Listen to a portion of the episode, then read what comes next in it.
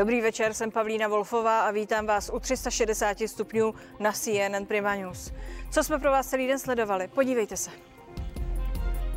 Tvrdí, že policisté nechali jeho dceru téměř vykrvácet. Popsal, jak 40 minut ležela zraněná před fakultou a čekala na pomoc.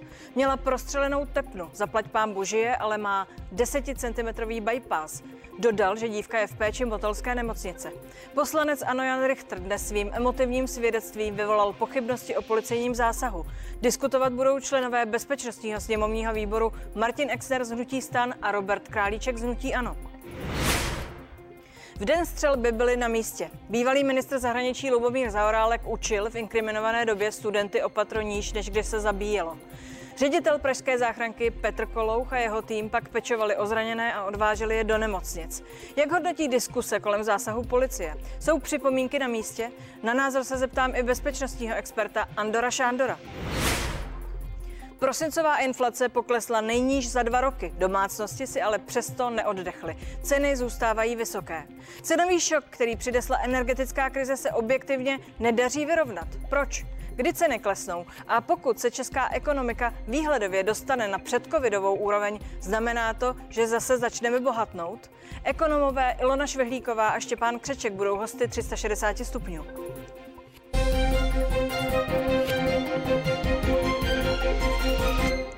Emotivní slova poslance hnutí Ano Jana Richtra. Na zasedání bezpečnostního výboru promluvil o tom, že vrah z Filozofické fakulty postřelil i jeho dceru. Richter kritizuje údajně nulovou komunikaci ze strany policie i univerzity. Vadí mu i to, že vláda prezentuje zásah jako bezproblémový. Ministr vnitra Rakušan i zástupci policie sice zásah hodnotí jako profesionální, postup na místě ale prý ještě prověří. Já jsem spochybňoval to, že jste ji nechali ležet před tou fakultou na té zemi, než se přenesla se zpátky těch zarodníků. To jsem spochybňoval, nebak. Dobrá, tak já se omlouvám, jestli jsem se vás... A ještě se vrátím k tomu. Klidné jednání výboru pro bezpečnost se během chvíle pořádně vyostřilo. To když poslanec Jan Richter všechny šokoval tvrzením, že střelec z Filozofické fakulty prostřelil jeho dceři hlavní tepnu u nohy. Pachatel se na to místo vracel třikrát.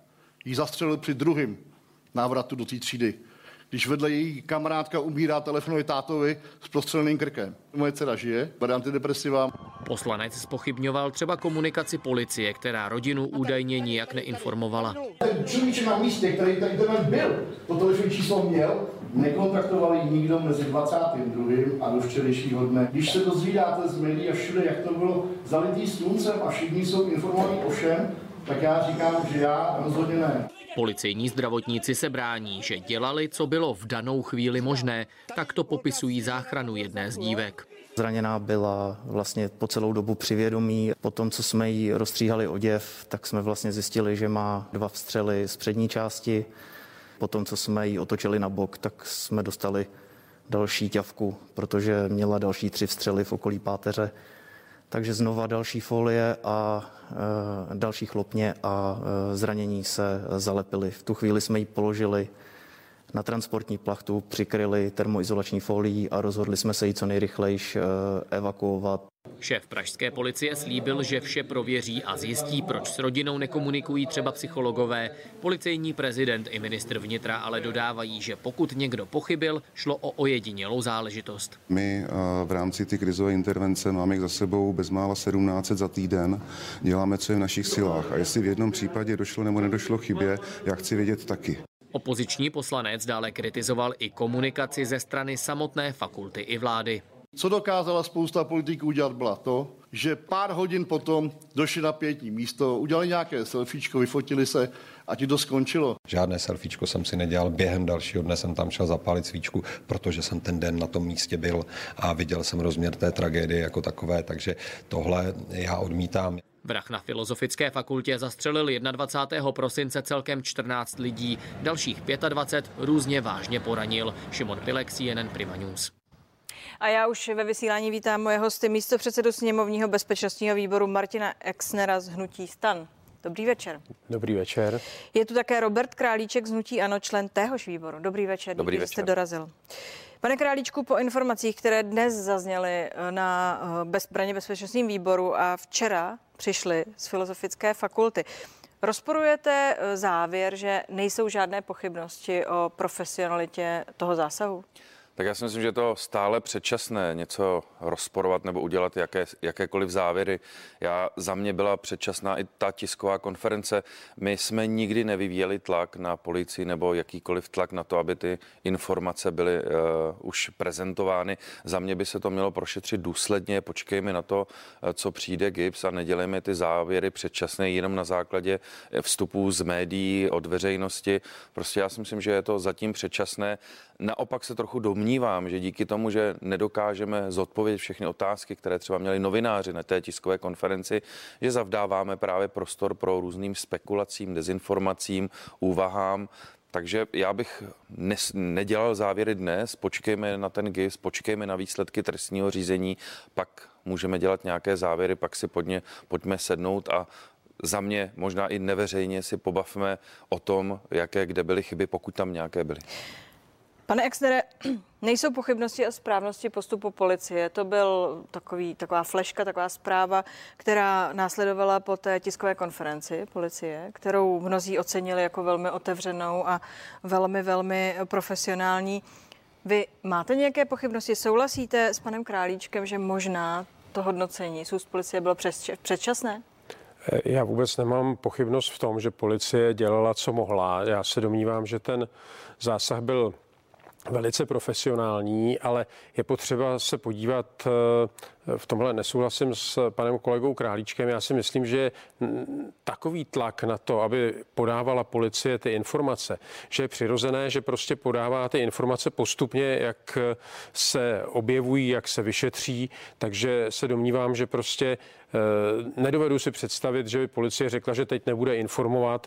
To by bylo určitě ještě eh, hůře přijímáno veřejností i novináři, takže chápu to, že prostě postupně e, zveřejňuje informace tak, jak se objevují a samozřejmě e, vždycky zpět, při zpětném pohledu se dá říci, že se něco dalo udělat lépe. Jde o to, to co pan Králíček říká, opravte mě, pokud jsem to e, nepochopila správně, že ta tisková konference té policie s těmi všemi závěry vypadala jako, že tady jsme uzavřeli nějakou kapitolu o tom, že by ten zákrok měl nějaká vážná pochybení, Eh, se mluvit nedá, byl no tak, v pořádku. Já si myslím, že je potřeba rozdělit dvě věci. Jedna věc je nějaké zásadní pochybení. Podle mě k tomu nedošlo. Musíme si uvědomit, že Takováhle akce byla naprosto bezprecedentní, mimořádná a ať na ní trénujete, jak trénujete, tak ten střelec vybírá čas, místo, prostor. Prostě ta budova je neznámá, takže na to nejde úplně natrénovat jako e, dopodrobna. No tak je pochopitelné, že prostě ve zpětném pohledu se dá říci, že určitě se některé věci daly udělat lépe, ale jako zásadní pochybení, že by něco bylo špatně, tam nevidím. Já bych naopak velice ocenil ty eh, prvosledové policisty, ty mladé kluky a holky, kteří tam vběhli do té budovy prostě eh, v, s krátkými zbraněmi, nebyli na takovou situaci vůbec připraveni. Eh, víme, že třeba v Americe v podobných případech policie odmítla jít do budovy, kde byl střelec neznámo kde. Takže já bych tohle to chtěl jako hluboce ocenit a domnívám se, že eh, prostě ten zásah byl v rámci možností a v rámci té nepředvídatelnosti eh, na, podle mého názoru velice profesionální a velice povedený. Což je jedna strana příběhu. Dnes jste na Braně bezpečnostním výboru vyslechli jiný pohled. Samozřejmě mluvíme o otci eh, dcery zraněné, vážně zraněné. Nikdo se do toho nedokážeme vžít, alespoň nikdo tady ve studiu předpokládám. Nechali jste ji tam ležet, téměř vykrvácela, policisté selhali, nebyl zájem o, o oběti, e, po šestihodinové operaci jste ji vyslýchali, ne, neozval se žádný policejní psycholog. Překvapují vás tyto informace, e, nebo je připisujete trošičku té emoci, zkrátka jde o tatínka? Já bych akorát na začátek zásadně se ohradil proti některým titulkům a proti některým věcem, že pan Richter spochybňoval cokoliv. Pan Richter vystoupil na výboru jako otec. Nebyla v tom žádná politická linka, nebylo to žádné osočování ministra, policejního prezidenta. Vystoupil tam jako táta, který málem přišel o svoji dceru a prostě na základě toho, že v médiích slyšel něco jiného, tak chtěl vyjádřit prostě jeho osobní zkušenost. Řekl tam fakta, která on měl ze své vlastní zkušenosti, které měl od, od dcery a co jste citovala, nebylo úplně přesné. Některé věci, které on tam říkal, ale hlavně nekritizoval ani ty policisty za tu záchranu. On tam prostě konstatoval, jak se ta dcera dostala a pojďme si z toho vzít to, co by se mohlo do budoucna udělat lépe, ale na druhou stranu chápu tu emoci, chápu, že ta jeho dcera unikla o vlásek před smrtí a prostě to lidsky chápu a já jsem rád, že prostě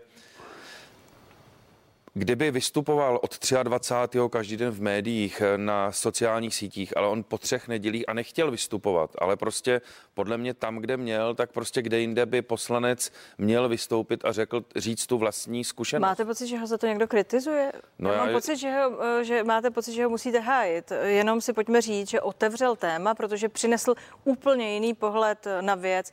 Opakuji, pohled hmm. otce, který je v tom zásadně já jsem, byl, já jsem byl strašně překvapen, kolik nenávistných komentářů bylo například pod tweetem policie, která uh, za mě trošku nešťastně reagovala na, nevím jestli přímo, nevím přímo, na, na tu informaci, kde on kritizoval nebo řekl tu zkušenost, že ta dcera příliš dlouho ležela někde před fakultou a logicky, protože když ví, že unikla těsně eh, té smrti, tak chtěl, aby byla připravena samozřejmě co nejlíp. Přečtěte si ty komentáře, co mu tam lidé píší, co mu tam lidé prostě přejí. Podívejte se na článek eh, seznamu, je 1800 komentářů z 95 je hejtujících, urážejících. To je pro mě prostě šokující, ale On tam prostě neřekl nic politického, řekl tam emotivně, ano, je to emotivní člověk, já kdybych eh, se mi to stalo, asi bych byl více emotivní, protože takový jsem a on tam řekl jenom tu zkušenost. Nikoho neurazil, nebyla tam politika, ale prostě řekl tak, jak to bylo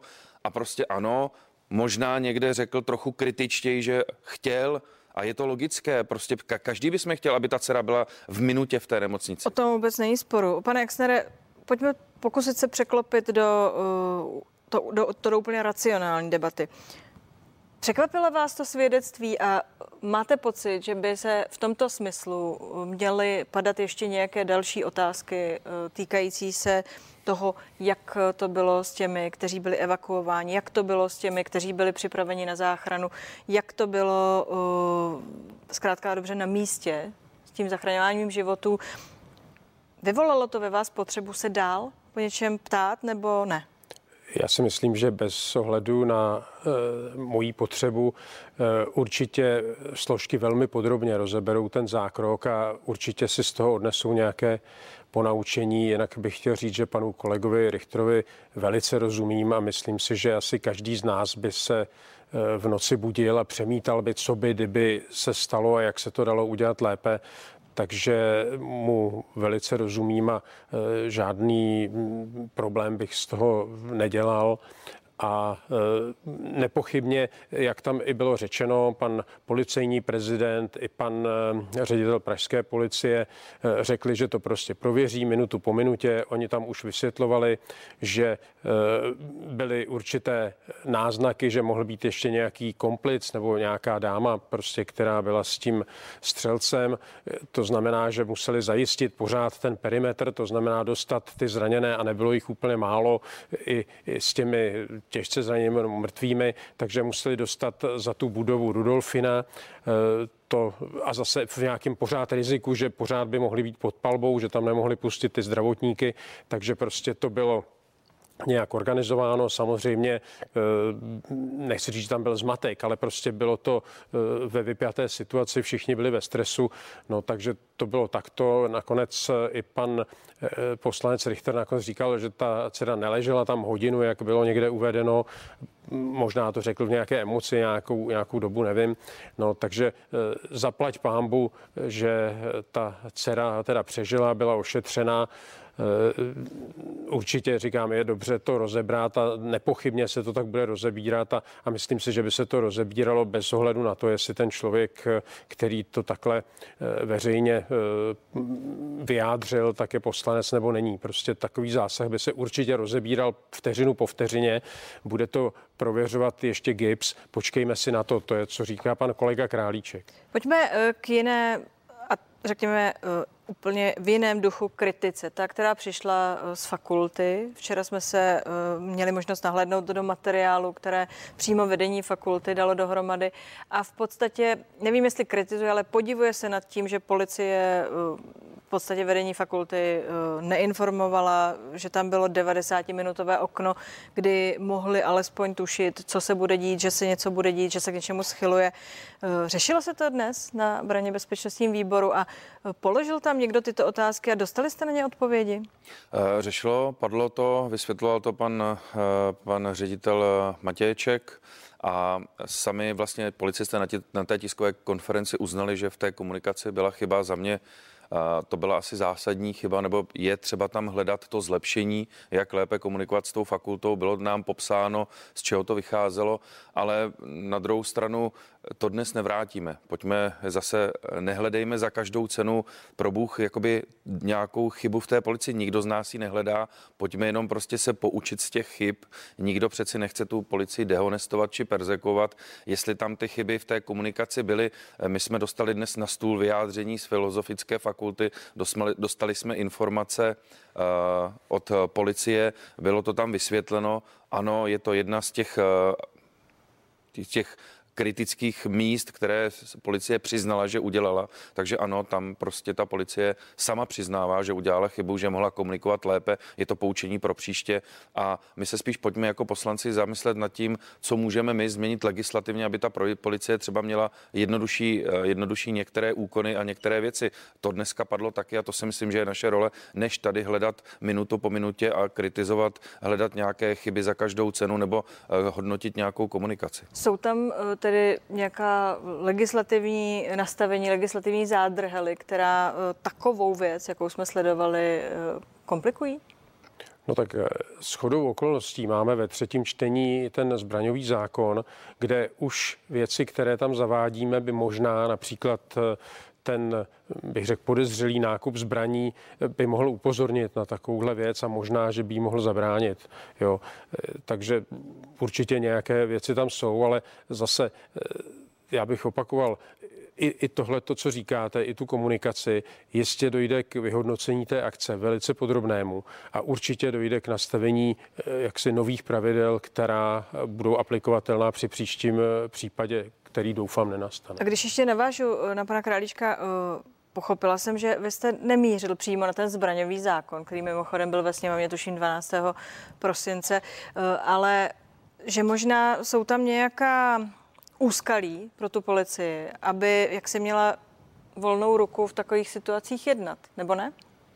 No to si nemyslím. Je tam něco takového? Já se domnívám, že ano. Já si myslím, že mm, dejme tomu, je to i použití některých některé techniky, která byla zmíněna například eh, v některých médiích, jsou to některé vlastně postupy jednotlivých bezpečnostních složek, takže já si myslím, eh, že tam ten prostor je a pojďme o něm právě diskutovat a já očekávám, že to bude součástí nějakého vyhodnocení, třeba i po vyšetřování toho GIPSu státního zastupitelství. Tam doufám, že proběhne ta debata a tam si myslím, že je na místě, aby proběhla ve sněmovně, jakými legislativními věcmi my můžeme pomoci té policii nasadit třeba některou eh, techniku nebo jiným bezpečnostním složkám, ale pojďme... To znamená, disku... tam jsou rezervy. Tam se domnívám, že jsou rezervy, ale pojďme třeba diskutovat i o nějakém systému stabilního financování policie, tak aby, eh, tak jako například, a neříkám, že to musí být stejné, tak jako například to má armáda 2% HDP, tak pojďme najít nějaký systém, aby i policejní prezident mohl dlouhodobě plánovat s těmi penězi. Vemte si, jaké diskuze byly ohledně platů policistů, jaké změny nastaly v platech eh, policistů od nového roku,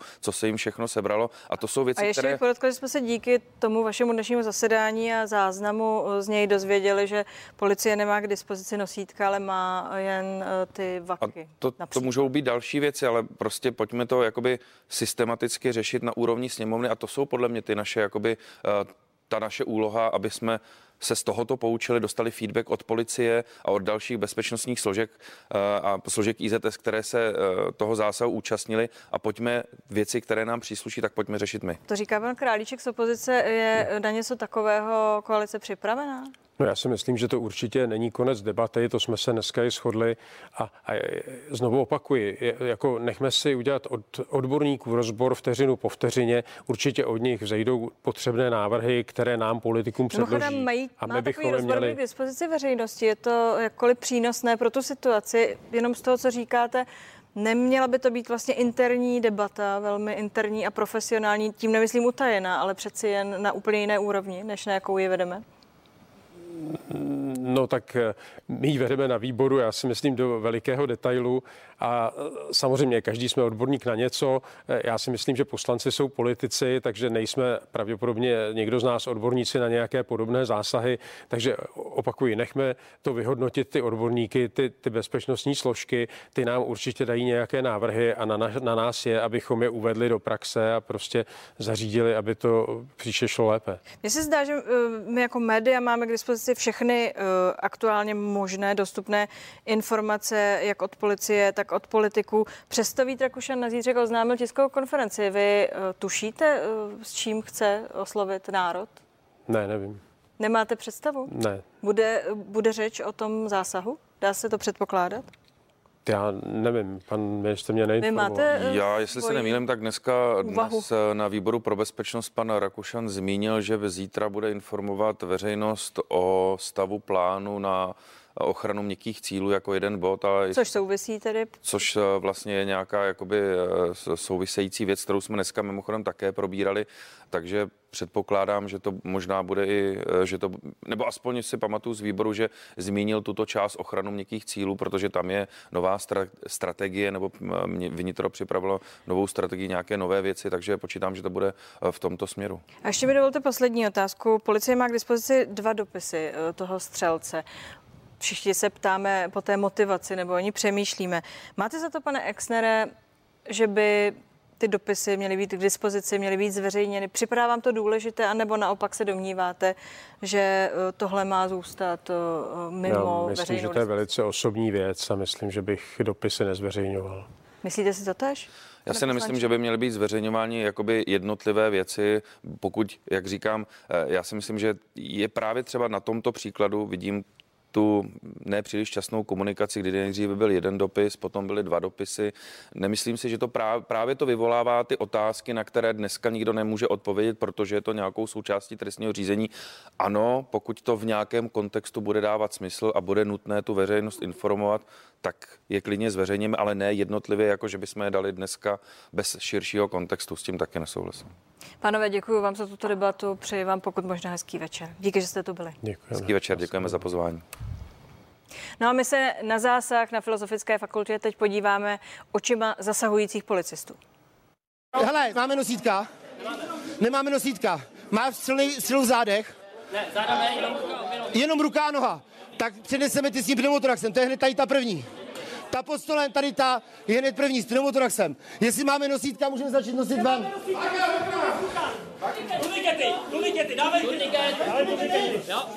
Říkám, tady holka si stěžuje na, na bolest zadku, jo?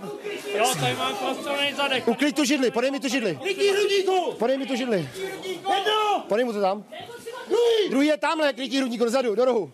Ještě máme! A tady, a tady, tady, tady, tady, tady dolů, tady dolů. Tam dva! Ne, to je tady vzadu. Hrudník. Na. Já jsem podporučík Mitka, já sloužím na pohotovostní jednotce na oddělení řízení stavů prostředků.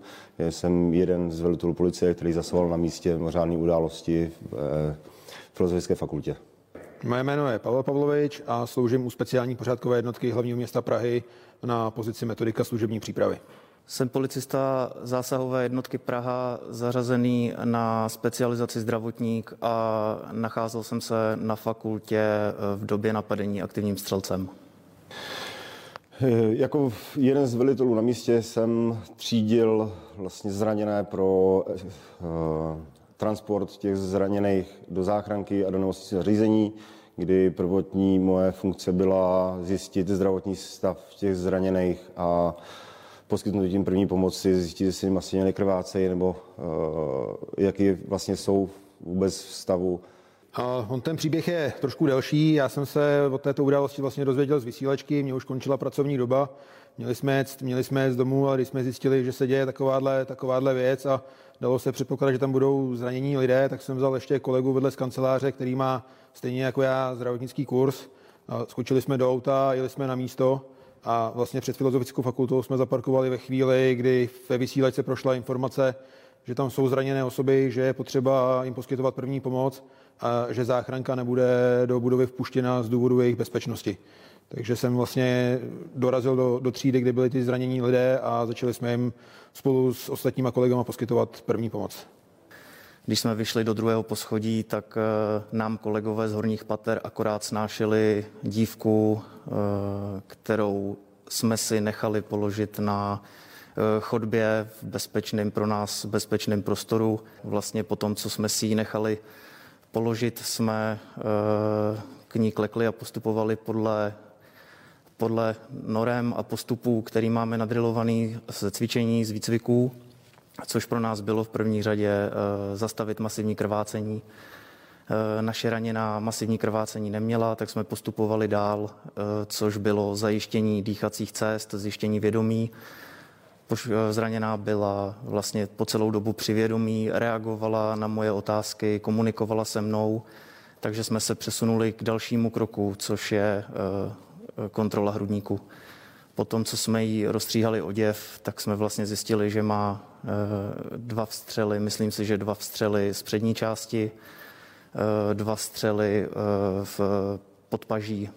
Takže jsme okamžitě postupovali takže jsme vzali chlopně, které slouží k zalepení poškození hrudníku. Eh, s kolegou jsme eh, tyto, to, tyto zranění eh, zalepili a postupovali dále podle věcí, který, který máme naučený, což je teda příprava transportní plachty, termoizolační folie a v tu dobu otáčeli raněnou na bok, kdy po tom, co jsme ji otočili na bok, tak jsme dostali další ťavku, protože měla další tři vstřely v okolí páteře. Takže znova další folie a e, další chlopně a e, zranění se zalepily. V tu chvíli jsme ji položili na transportní plachtu, přikryli termoizolační folií a rozhodli jsme se ji co nejrychleji e, evakuovat. V zápětí v tento okamžik mi vlastně k nohám na zem položili na transportní plachtě další dívku, takže jsem postupoval úplně stejně. Po zjištění masivního krvácení a e, rozstříhání oděvů jsem zjistil, že má e, průstřely hrudníku, takže jsem ji opět chlopněmi zalepil e, zranění a přikryl termoizolační folií. V, rámci, v rámci poskytování první pomoci máme jak na útvaru zdravotníky, tak všichni policisté prochází nějakým základním, základním výcvikem, který tady v této situaci bez zesporu uplatnili. Eh, výhoda eh, lidí, kteří tam přijeli jako zdravotníci, kteří už nějaké vyšší vzdělání mají, bylo to, že jsme se snažili to tam trošku řídit, klukům být k ruce, pomoct jim, kdyby bylo potřeba něco, něco složitějšího dořešit. A já už ve studiu vítám své hosty, ředitele zdravotnické záchranné služby hlavního města Prahy Petra Koloucha. Dobrý večer. Dobrý večer. Díky, že jste dorazil. Ex-ministra zahraničí je v tomto příběhu přednášejícího na Filozofické fakultě Lubomíra Zaorálka. Děkuji, že jste večer. dorazil, pane ministře. A Andora Šándora, bezpečnostního poradce. Děkuji. Dobrý večer. Dobrý večer. Pane Kolouchu, Přiznám se, že ty záběry z té místnosti, kde eh, policisté třídili, dá se to tak říct, eh, ty zraněné, vidím něco takového poprvé. Je to velmi autentické. Ptám se, tak to má vypadat, jak jsme to viděli? Přesně tak. Policisté jsou v zóně, kam nikdo jiný nesmí, dokud oni ji neprohlásí za bezpečnou. A všichni, kteří jsou součástí těch reportáží policie, tak jsou velcí profesionálové, kteří prošli kurzy na některých se podílela i záchranná služba Praha a patří jim za záchranu těch životů velký dík, stejně jako mým lidem. A samozřejmě se smutkem vzpomeneme na všechny zraněné i na rodiny těch pozůstalých, ale toto byla profesionální práce v zóně, do které nikdo jiný nesmí a teprve pak nastoupilo celé IZS. A když pak slyšíte výpověď otce eh, jedné z dívek nebo otce někoho jiného, kdo bude říkat, eh, nebylo to profesionální, moje dcera dorazila eh, do nemocnice pozdě, skoro vykrvácela. Teď cituji pana poslance Richtra, co byste v osobním kontaktu s někým takovým tomu člověku vlastně řekl? Protože, pojďme se říct, opakuji, je to tatínek a je to jeho dcera, ale přeci jen. Tak eh, já jsem primárně lékař, my všichni samozřejmě zdravotníci eh, cítíme eh, velkou účast s těmi, kdo mají zraněné nebo kdo o někoho přišel v tomto nešťastném incidentu. Nicméně my jsme zvyklí se řídit tvrdými daty na záchranné službě a i v takovýchto událostech je přesná dokumentace radiokomunikace, mobilní spojení. To všechno se dá dohledat a podle mých informací to v tuto chvíli všechno šetří policie. Za nás, ve chvíli, kdy jsme dostali velmi dobře ošetřené zraněné, tak všichni zranění, kteří byli ošetřeni, tak se dostali včas do nemocnice. To je jediné, co za záchrannou službu lze s úctou a s respektem eh, poděkovat a říct. Na tuto fázi se ještě budu ptát. Eh, Lubomír Zaorálku, samozřejmě i pro vás je to osobní. Vy jste učil opatro níž, jestli se nepletu, než kde se zabíjelo. Jaký vy teď s odstupem máte dojem eh, z těch debat? A zajímalo by mě, jaký z těch debat třeba mají dojem vaši studenti, protože ti tam byli s vámi a vlastně my tu diskutujeme, analyzujeme jako by oni vůbec nebyli. Ano, no to, to co dokonce vám vděčen za ta slova, že říkáte, jako kdyby ti studenti nebyli, protože i dneska jsem měl takovou schůzku vlastně o něco větší e, se studenty vlastně z toho mého kruhu, který je dost velký. A mm, tohle byl pocit, který tam zazníval, že mají pocit, že ty jejich otázky a ty jejich pochyby nikdo neslyší a že e, mají v sobě dost velkou nedůvěru vůči tomu, co vidí, protože oni vlastně docela pečlivě sledují to, co říká policie, ty časové osy. Eh, dneska jsem mnohokrát slyšel, že ty věci nesedí. A hlavně tak, jak jsme si to ověřovali, jak jsme to celé prožívali, tak jim připadá, že je tam pro ně pořád řada míst, eh, ve kterých mají pocit, že by na to měl někdo konečně začít odpovídat. Možná, že je ještě brzo a já také věřím, že se tím šetřením k tomu dostaneme. Já vám mohu i říct, v čem ty hlavní pochyby jsou. Která, která jsou to místa? Já vím, že uh, jestli uh, to sedí, vy jste se vlastně dozvěděl o tom, že něco není v pořádku, že pravděpodobně se střílí až od nějakého studenta, který předčasně opouštěl váš seminář a do té doby jste si myslel, že nahoře uh, prostě někdo stěhuje nábytek nebo běží večírek. Ano. To znamená, která jsou ta místa, která si myslíte, že je potřeba ještě opatřit otázkami a odpověďmi? Zkusím to říct. Ta první věc, která se pořád vrací, to řeknu, proč nám nikdo nic neřekl. Proč vlastně ta výuka probíhala a proč nebyla žádná informace ani nějaký systém, který by varoval ty, kteří jsou v těch učebnách. A to, co je možná e, zásadní, já snad neříkám, nemluvím za všechny studenty, ale to, co slyším, ten, ten segment, se kterým mluvím, tak vlastně to slyším opakovaně, jak je to možné, že eh, ta hlavní budova Filozofické fakulty zůstala ponechána úplně bez dozoru? Jak je možné, že policie byla na staroměstském náměstí, ta byla na ovocném trhu, byla na židovském hřbitově, byla na celetné, ale ti studenti nechápou jednu věc.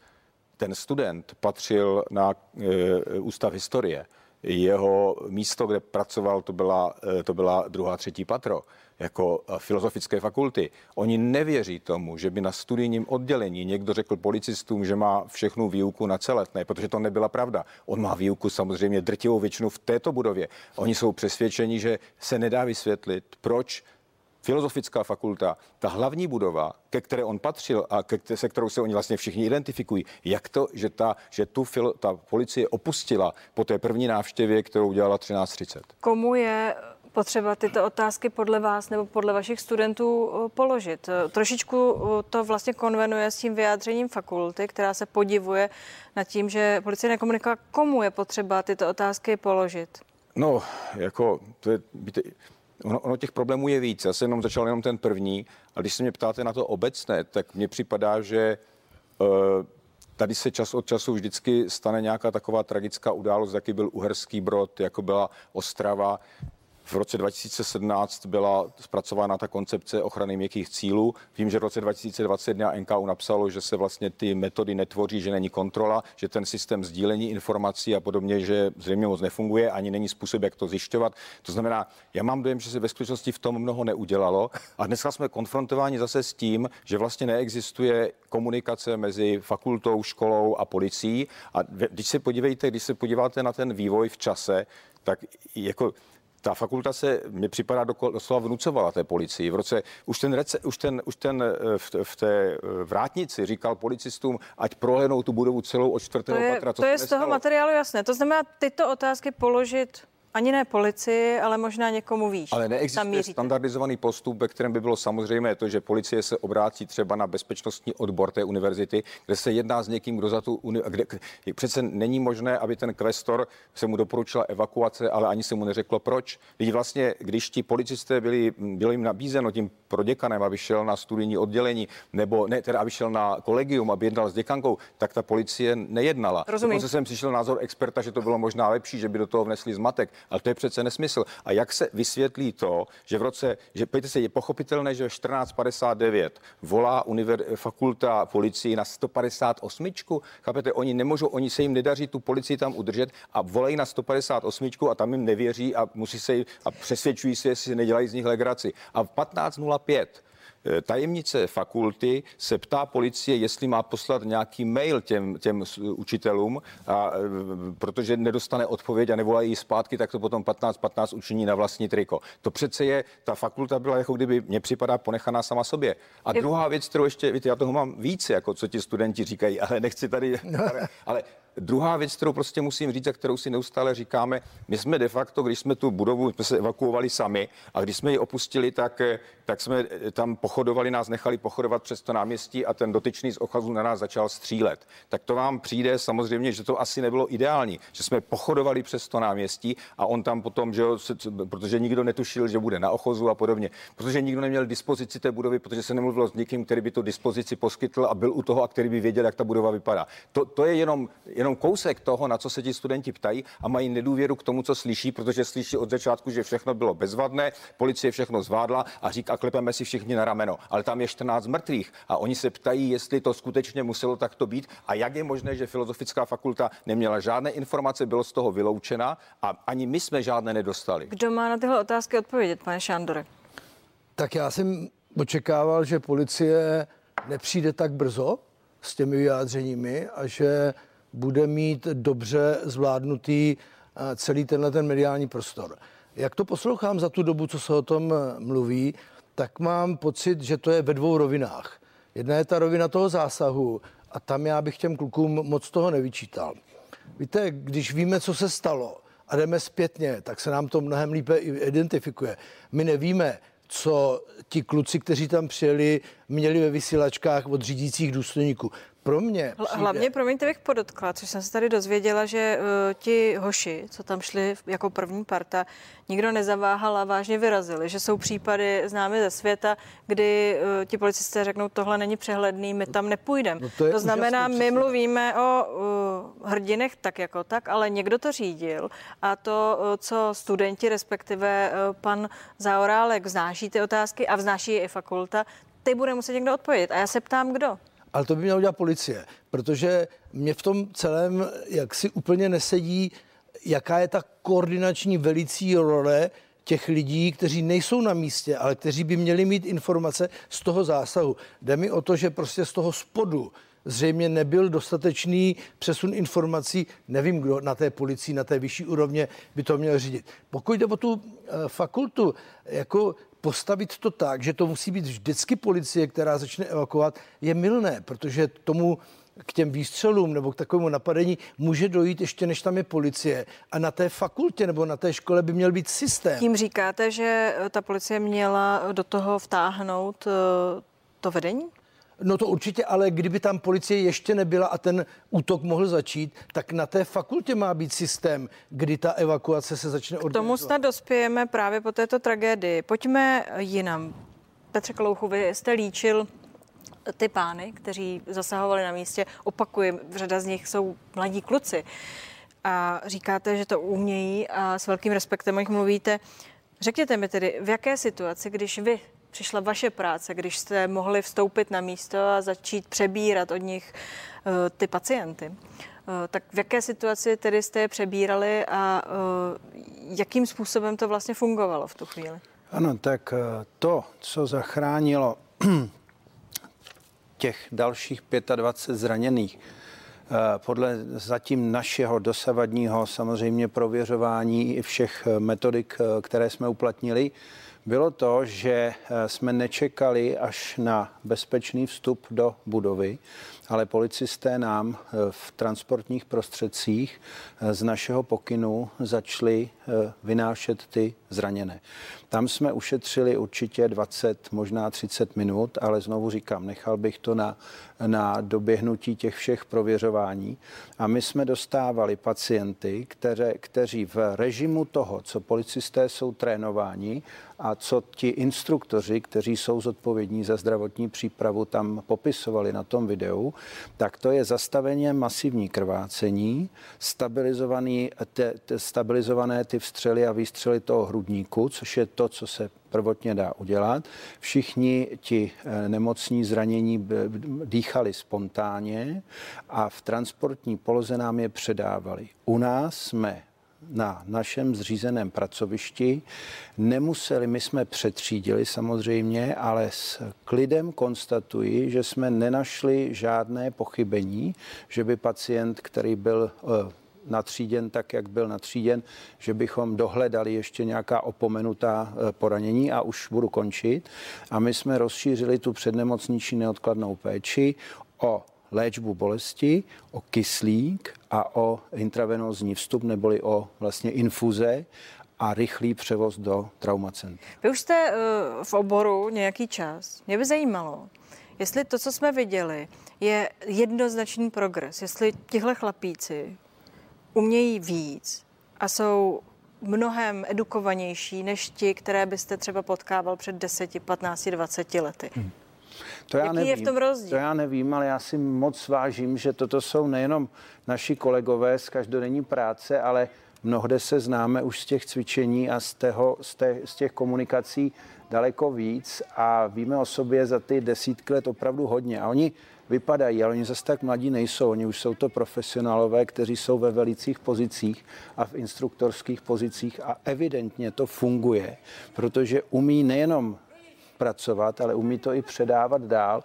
Takže v rámci IZS v Praze já s klidem zodpovídám za své skvělé lidi na záchranné službě Praha, ale i za prvosledové hlídky, kteří prošli těmi kurzy první pomoci. Je to pro nás velmi cené, že jsme našli tuto společnou řeč daleko dřív, než se stala takováto tragédie. Budu se na to ptát i dál za malý okamžik. Jenom mi ještě řekněte, protože předpokládám, že máte ty statistiky, kolik lidí, kolik sanitek, kolik nemocnic eh, v tu chvíli eh, to obnášelo. Kolik lidí za vás? Za... Ano, tak okolo 80 lidí sanitky, eh, tam jsme postupně měli okolo 19 sanitek, ale pro nás je zásadní naše schromaždiště, to je Golem a náš Fenix, což je to druhé auto, kde se pečovalo o ten teplotní komfort, ale přispěchali podle samozřejmě krizového řízení i další pomocné subjekty, takže střední Čechy se stahly na hranice eh, Prahy, abychom měli zajištěný, samozřejmě Praha se nezastavila tou dobou, bylo potřeba obsluhovat vlastně zbytek populace.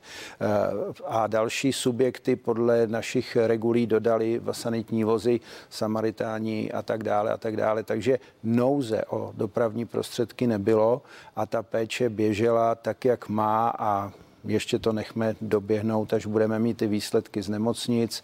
Eh, my potřebujeme vidět ještě příjmové zprávy těch pacientů a tak dále, abychom to mohli definitivně uzavřít a samozřejmě poskytnout i náš materiál k dalšímu eh, pokračování a tréninku. Pane Šándore, ten zásah, eh, tak jak popisuje pan Kolouch jeho, řekněme, finále, a pan Zaorálek začátek a průběh. On má přeci fáze. Ti policisté tam přicházejí v určitých skupinách a mají různé úkoly. To, co uh, se ptají studenti, to, co tady vznesl pan Zaorálek, to se týká které té fáze uh, toho zásahu? Tak uh, od samého začátku ten zásah se nějak probíhal.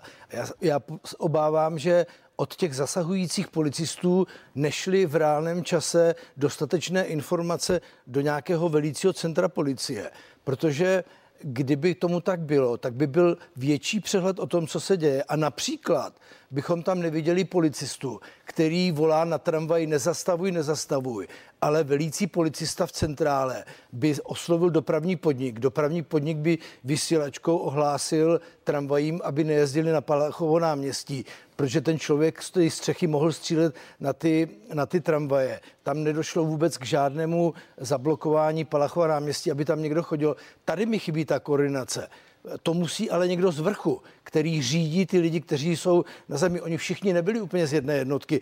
To byly hlídky, zásahovka a podobně. Tady mě chybí ta koordinující role a to si myslím, že ta nedostatečná nebo nevím v jaké úrovni řízená koordinace jde jakoby na vrub těm klukům, kteří zasahovali a ty bych z toho zdaleka tolik nevinil, že ty měli jenom nějaký úkol a oni nedisponují celkovým močtem informací. Oni nevěděli třeba, že ten člověk chce spáchat sebevraždu, oni nevěděli, že jeho otec e, byl zavražděn a podobně, ale to už se musí zbíhat někde na vyšší úrovni a tam musí být někdo opravdu do tomu rozumí. Co je důležité, co je důležité aby věděli ti, kteří jsou v té budově nebo eh, v té učebně?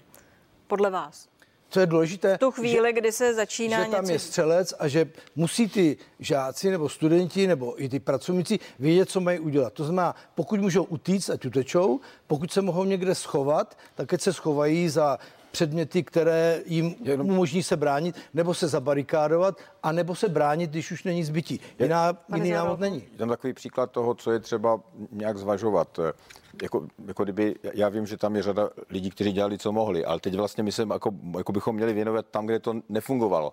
Třeba v té učebně jsme zjistili poprvé, že když se chceme zabarikádovat, tak nejsme schopni odmontovat ty, protože to všechno přišroubované, eh, takže se nedalo nic použít, jako na zablokování těch dveří, že se dokonce vůbec ty dveře zevnitř nedali zamknout. Jo, takže to je, to je, to je věc, kterou, na kterou se samozřejmě dříve nemyslel, nebo na nikdo nepomyslel. Takže eh, eh, tady vlastně člověk, no a co se týče těch informací, eh, ona vlastně ta generální, ta, ta tajemnice fakulty se chtěla zeptat policistů, co má napsat. Mám jim napsat, že se mají zabarikádovat nebo mají utéct. To, to znamená, nejsou standardizované postupy. Vlastně není vytvořeno, není vytvořený systém jednak komunikace třeba mezi školou a policií a zároveň, že všichni vědí, jakoby, co mají dělat. To znamená, tady jako kdyby se, ne, nebo, nebo existují, ale nepoužívá se to. to.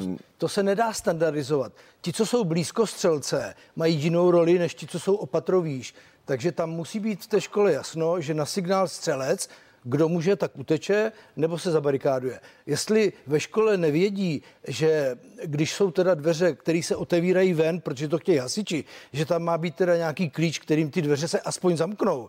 A pak ty studenti mají větší šanci se ochránit, že ten pachatel jde a zkouší ty dveře. A když jsou zavřené, tak jde dál. Tohle to je věc, kterou na té univerzitě mohli vědět dávno. Dávno to není nic neznámého. To je ale věc Vy na té univerzitě působíte poměrně dlouho. Máte pocit, že tam povědomost jistá o nějaké bezpečnosti? Já si to netroufám, nejsem je? bezpečák, abych to posuzoval. Myslím Nemusíte si, že to být bezpečák, těch... přednášíte tam a máte na starosti Víte, v tu chvíli ale, skupinu studentů. Víte, já jsem člověk, se. který v 90. letech měl radost z toho, že jsme otevřeli univerzity, že tam mohou chodit lidé z ulice, že to je svobodné a volné. Takže já jsem byl ten doby poslední, kdo by říkal, zavřete to, dejte tam rámy, nepuste tam nikoho. A on to možná dokonce ani trámy nejsou ne, nejefektivnější způsob. Ale, ale dneska, rozumíte, tohle mi připadá, že je jakoby v něčem velká událost v tom, že najednou to vypadá, že my opravdu s tímhle musíme počítat. Že vlastně, jestli jsme si mysleli, že tomu ujdeme, že se něco takového nestane, tak dnes už víme, že to nejde. A vlastně Dá je se s tím počítat? Prosím? Dá se s tím počítat? No, ano, jako já vím, že to nemusí být v těch rámech, ale to, že musí do budoucna ta ochrana těch měchých, ta koncepce té ochrany, jo, to, že se to vlastně musí vzít vážně, že se skutečně musí hledat způsob a musí se vědět, jakým způsobem se komunikuje, že ta policie musí lépe komunikovat se školami, nemusí to být jenom univerzity. Myslím si, že tady vytvořit nějaké postupy, které se, které se budou sdílet a ve kterých se bude spolupracovat, to je podle mě to, co se bude muset změnit. A možná eh, neobjevíme Ameriku, protože přeci ty postupy pro takové situace jsou. Eh, je to bezprecedentní zákrok, o němž se tady bavíme. To, co se dělo na té univerzitě, nic takového jsme tu nezažili. Podepisujete to? Tak eh, záleží, jaký rozsah toho bezprecedentního myslíte. Eh, za zdravotnictví jsme neměli na jednom místě v jeden čas nikdy na území České republiky za dobu mého působení tolik střelných poranění. Tak to je zásadní.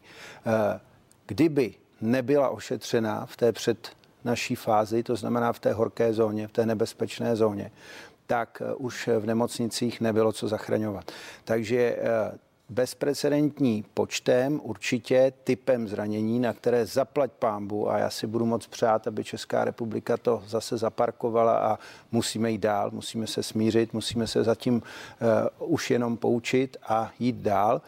Ale všechna tato střelná poranění na jednom místě v jeden čas, ano, v tomto směru je to bezprecedentní. Panové, díky, že zůstáváte. Budeme v této debatě pokračovat už za malý moment.